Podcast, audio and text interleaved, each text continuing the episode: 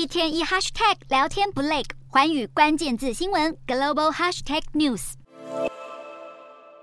联合国人权事务高级专员图克十九日在第五十三届的联合国人权理事会上点名印度与中国，并寻求理事会能够获准在这两个拥有大量人口的国家设立办事处，并且提高相关预算，积极拓展人权版图。虽然图克没有明确点出这两个国家的人权现况，但众所皆知的是，中国长期以来就是一再被国际人权团体以及非政府组织指控从事恐吓和报复等危害人权行为的国家之一。讽刺的是，就在联合国本次人权理事会召开前，中国就抢先一步举办了人权治理高端论坛。中方还在这场会议上指控一些西方国家对自己种族灭绝、强迫劳动、殖民剥削等严重侵犯人权的历史欠账，毫无反省，还持续在世界各地挑起战争、制造人权灾难，以宣扬人权之名行政治操控之时，表面上是讨论人权问题的多边会议，最后却成为了中方对西方各国训话的大型修罗场。不少人质疑中方这样的做法，不但让会议的核心议题失焦，在提倡人权这件事上也丝毫没有实质上的帮助。只能说，中国想担任促进人权的全球领导者，短时间内犹如天方夜谭。